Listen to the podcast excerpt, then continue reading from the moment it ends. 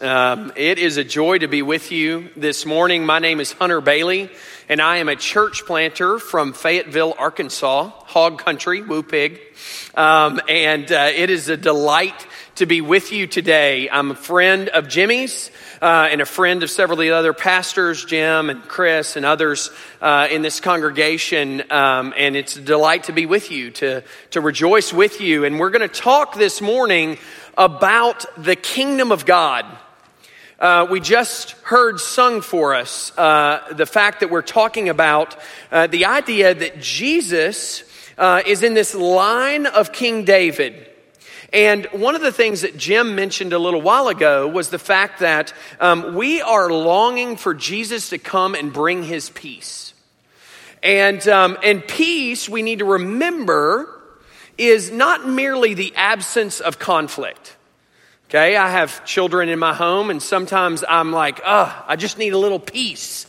Um, uh, peace and quiet. Quit talking. Um, that is not the biblical concept of peace. Uh, the biblical concept of peace is so much more holistic, so much more grand than simply uh, the lack of arguments.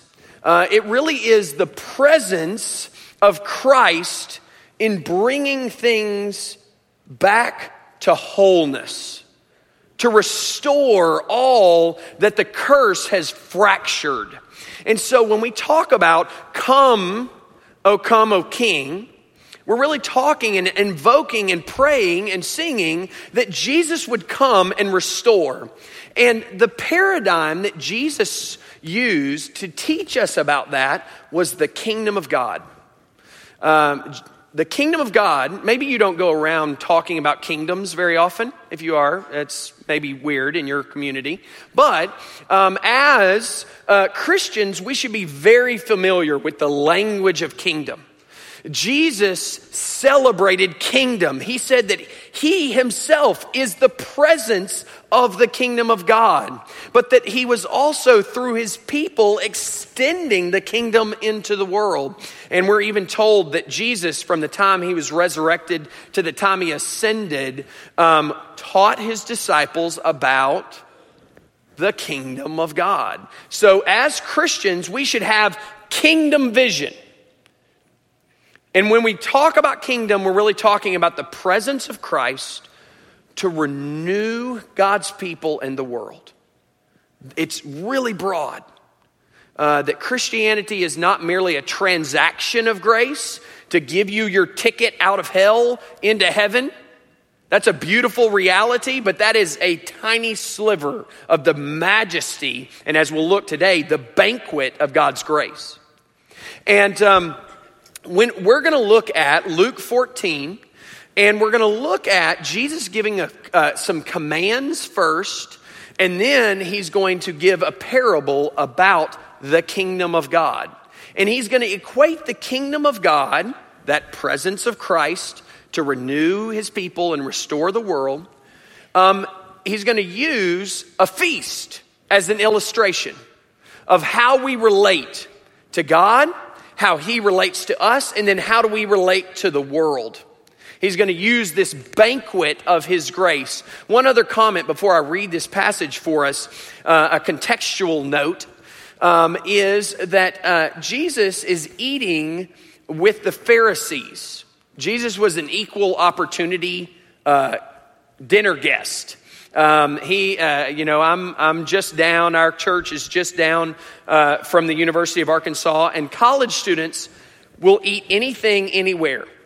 Um, if you put free food on something, they're there. Doesn't matter if it's at a haunted house, uh, they're going to take you up on the offer. And, um, and Jesus is kind of like that. Uh, Jesus will eat with anyone. He eats with the socially marginalized, the morally marginalized.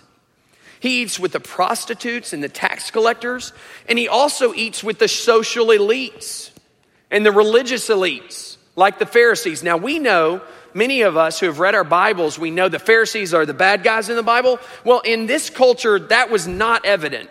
If your son grew up to be a Pharisee, you were pumped because it was a position of honor in God's kingdom. But what Jesus is going to do at this dinner party is he's going to flip the script. He's going to say we no longer operate out of the traditional worldly way of shaming people below us and honoring people above us in order to make our way in the world. That's the normal way the world worked. And by the way, that's what the Pharisees were used to.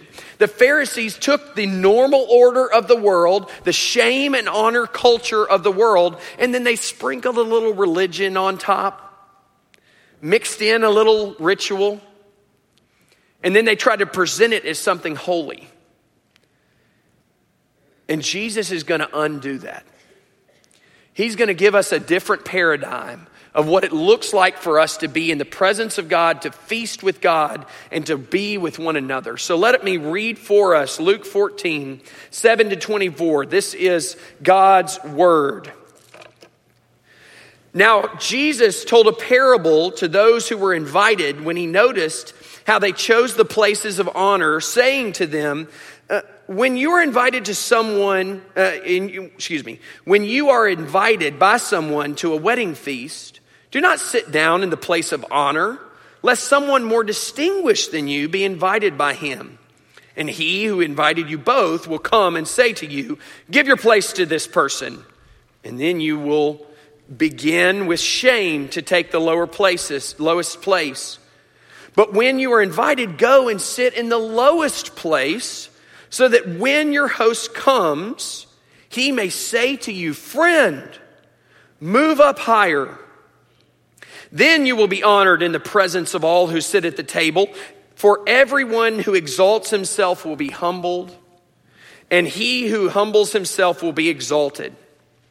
He said also to the man who had inv- uh, invited him, When you give a dinner or a banquet, do not invite your friends or your neighbors, your brothers, your relatives, or your rich neighbors, lest they also invite you in return and you be repaid. But when you give a feast, invite the poor, the crippled, the lame, the blind, and you will be blessed because they cannot repay you. You will be repaid in the resurrection of the just. When one of those who was reclined at the table with him heard these things, he said to him, Blessed is everyone who eats bread in the kingdom of God. But he said to him, A man once gave a great banquet and invited many. And at the time for the banquet, he sent his servants to say to those who had been invited, Come, for everything is now ready. But they all alike began to make excuses. The first said to him, I bought a field and I must go out and see it. Please have me excused. Another said, I have bought five yoke of oxen and I go to examine them. Please have me excused. And another said, um, uh, I, I have married a wife and therefore I cannot come. So the servant came and reported these things to the master. Then the master of the house became angry and said to his servants, Go out quickly to the streets and the lanes and the cities and bring in the poor and the crippled and the blind and the lame. And the servants said, Sir, what you commanded has been done, and still there is room. And the master said to the servants, Then go out to the highways and the hedges and compel people to come in, that my house may be filled. For I tell you, none of those men who were invited shall taste my banquet. Thus far, God's word, may He add His blessing to it. When's the last time you were in a middle school cafeteria? Some of you have been there last week. Um, it's an intimidating place. For most of us, even if we could channel our 12 year old self, we would not do that. Right? Um, because uh, in elementary school, uh, at least in my elementary school, uh, when you walked into a, close, uh, a, a, lunchroom, there was no decision to be made. Uh, you sat next to Hunter Bailey, John Armstrong, and Yolanda Beard. Go sit down and don't talk, which was my problem. Um, Or when you're in high school, you generally have the idea of like, okay, maybe my social dynamics are a little more developed, so I don't walk in quite intimidated. Middle school, it's a free for all. It's dog eat dog. Whether you walk in with the tray or the cool little bag, you're immediately scoping out where's my position in this food chain? Can I sit with the cool kids? Maybe I could just sit near the cool kids and be associated with the cool kids. Hey, yeah, that was really funny, Johnny. That didn't work. It's an intimidating environment because it's less about the food and it's more about who you're fellowshipping with. And that's the point of this passage is for us to understand both from the corrective elements of Jesus, but also from what the Pharisees were doing, is they were basically, have in your mind, high end lunchroom. That you got invited to a feast, and it immediately began with all these posturings. Oh, do I get to sit closest to the host or do I have to sit down the line? And Jesus is going to flip that on its head because grace turns everything upside down. The grace of the gospel is not merely a tweak to the normal systems of the world. The grace of the gospel is something radically alternative, totally different. You would never come up with the scheme that Jesus comes up with working from the normal ways life works. And we are to be that people. We don't just sprinkle a little Jesus on top, slack an ichthus on something, put on a promise ring, and go about our business in an otherwise worldly way. God is calling us as kingdom people, as His people, at His banquet of grace to fellowship with different types of people than our normal social structures would demand. And it's something we need to take seriously here today that Jesus is inviting us as participants in the kingdom of God into an alternative feast a celebration, a banquet, not of our honor and their shame, but of grace alone that calls us here. Not of social and theological elites where the marginalized and the outcasts are excluded, but a feast which switches the order where the forgotten are remembered, where the broken are received with an healing embrace, and where those who formerly did not belong are now welcomed. Is that who we are? Is that who Grace Evan is? Does somebody walk in this door and go, Whoa, this is an interesting group of people. I wonder how they got together. It must be by grace alone. That's the characteristic that Jesus is telling us to operate out of. And he's going to outline this banquet of grace. I want to look at three things. I want to look at the economy of grace. I want to look at the warning of grace. And then I want to see the future of grace. The economy of grace, and we're going to spend most of our time here. But the economy of grace, when you think about economy, we think about our resources and how we invest those resources for the particular returns that we desire to see. Okay? Um, but you realize that the church has an economy also? That we have been given talents, we've been given time, we've been given capacities for compassion and love. We've been given grace that we might be grace extenders. And so the economy that the church works out of is not like the economy of the world where we only dole out to those who deserve it because none of us deserve it. You see, when we look at this passage, we see the economy of grace played out in a couple of different ways. First, who's there, and then how they are there, how we function together. Who is there? We see. We see in verse 13, you invite the poor, the crippled, the lame, the blind. And then he extends that in verse 23 to the people from the highways and the hedges. not the people that you would want at your wedding feast. But Jesus says, Come in. Because he said, if you're going to belong in this place, if you're going to belong to this group of people, think in your mind Toy Story.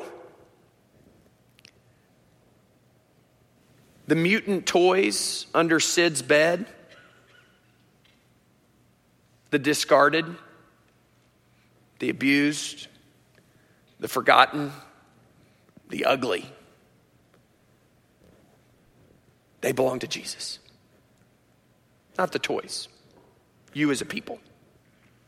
Or maybe it's Rudolph's claymation Christmas that's in your mind. Rudolph the red-nosed reindeer had a very shiny nose. Uh, you know that claymation story that comes on all the time? And Rudolph, uh, I don't know if you know this, but reindeer don't have noses that shine red. And so he didn't get to play in the reindeer games. He was excluded. In that great claymation Christmas um, uh, story that he's involved in there, uh, uh, Rudolph doesn't feel like he can be accepted by the normal culture that he's involved in, that's by strong reindeer that don't have red noses. And so what does he do? He jumps on an iceberg and he sails to the island of misfit toys.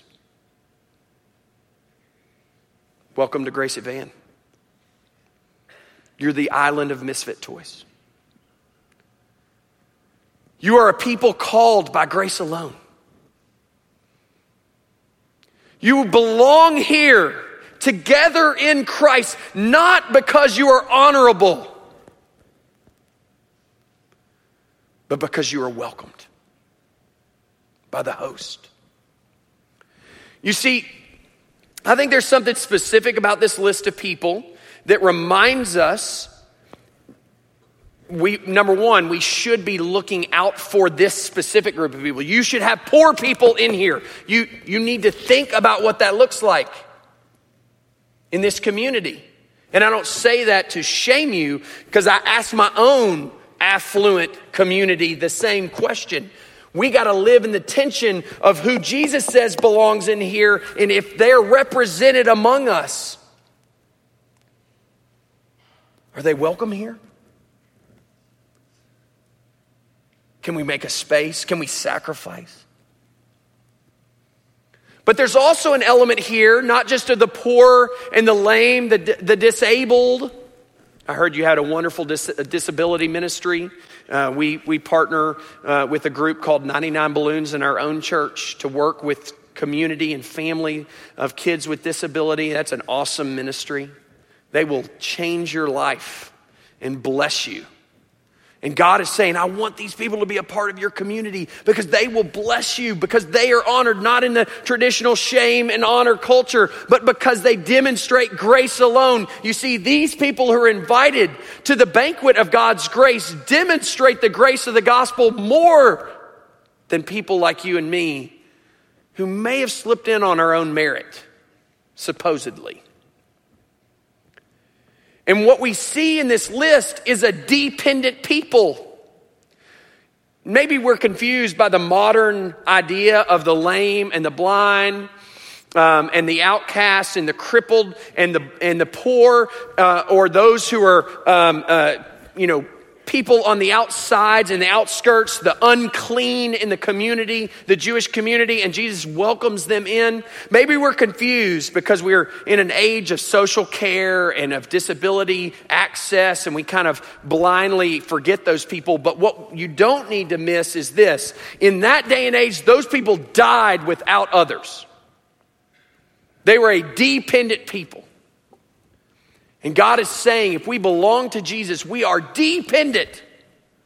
Christian maturation, growing up in Christ, is not Jesus giving you a few tips for success or giving you a few theological ideas to impress people with, but giving you Himself. We are a dependent people. It's grace alone that calls us in.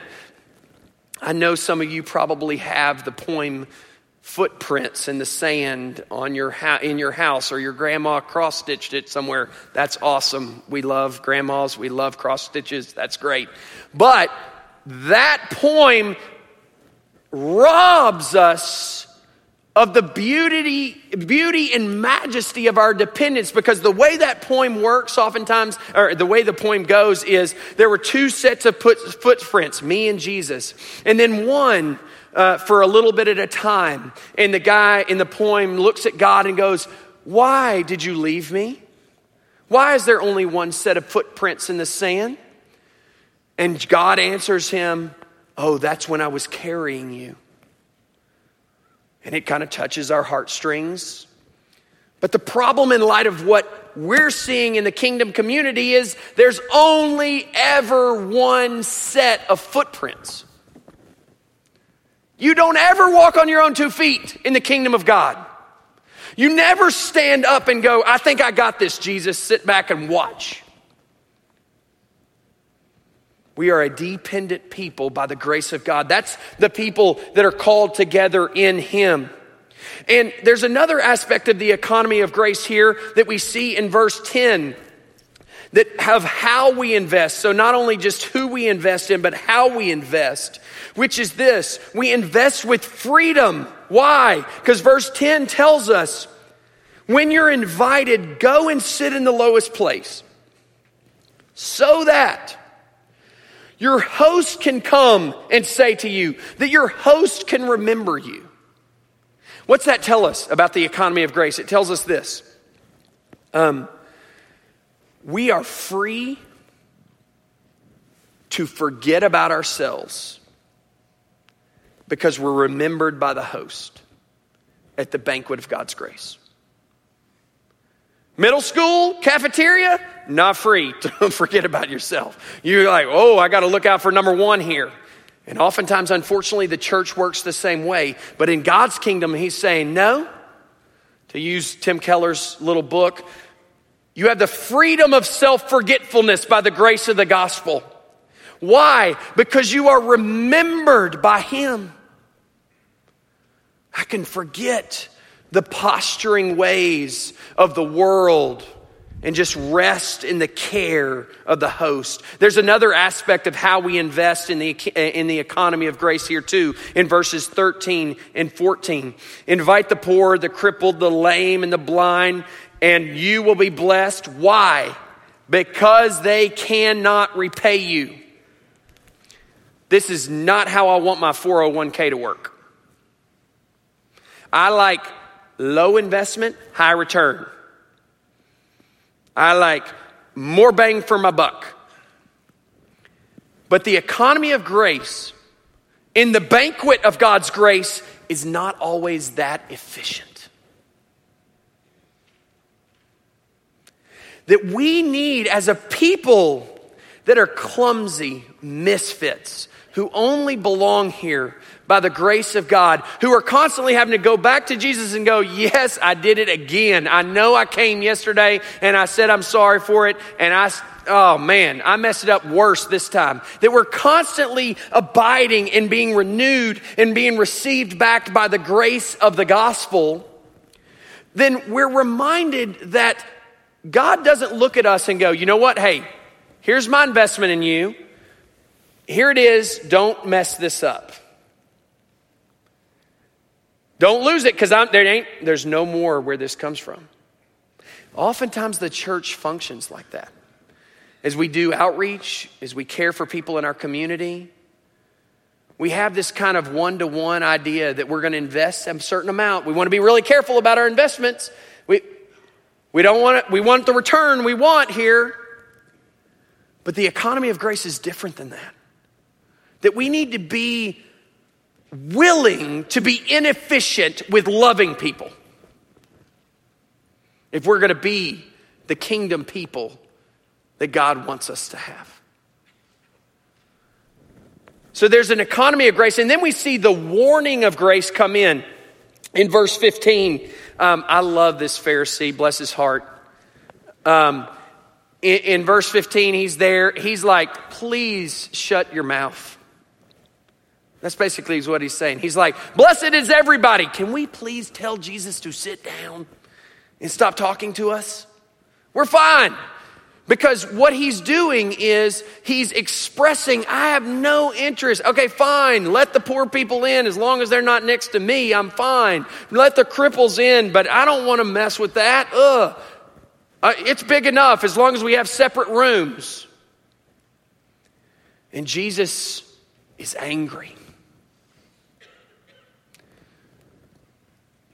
And he exposes their heart. You see, when the excuses are given, um, uh, these are bad. these are really bad excuses. You know, maybe these people weren't good on the spot. They weren't really quick on their feet. But they're like, hey, it's time. The time has come. Come and feast with this great host, this king who's throwing the banquet. And they're like, uh, ooh, oh, um, I, I, I bought some land. I got to go look at it. What?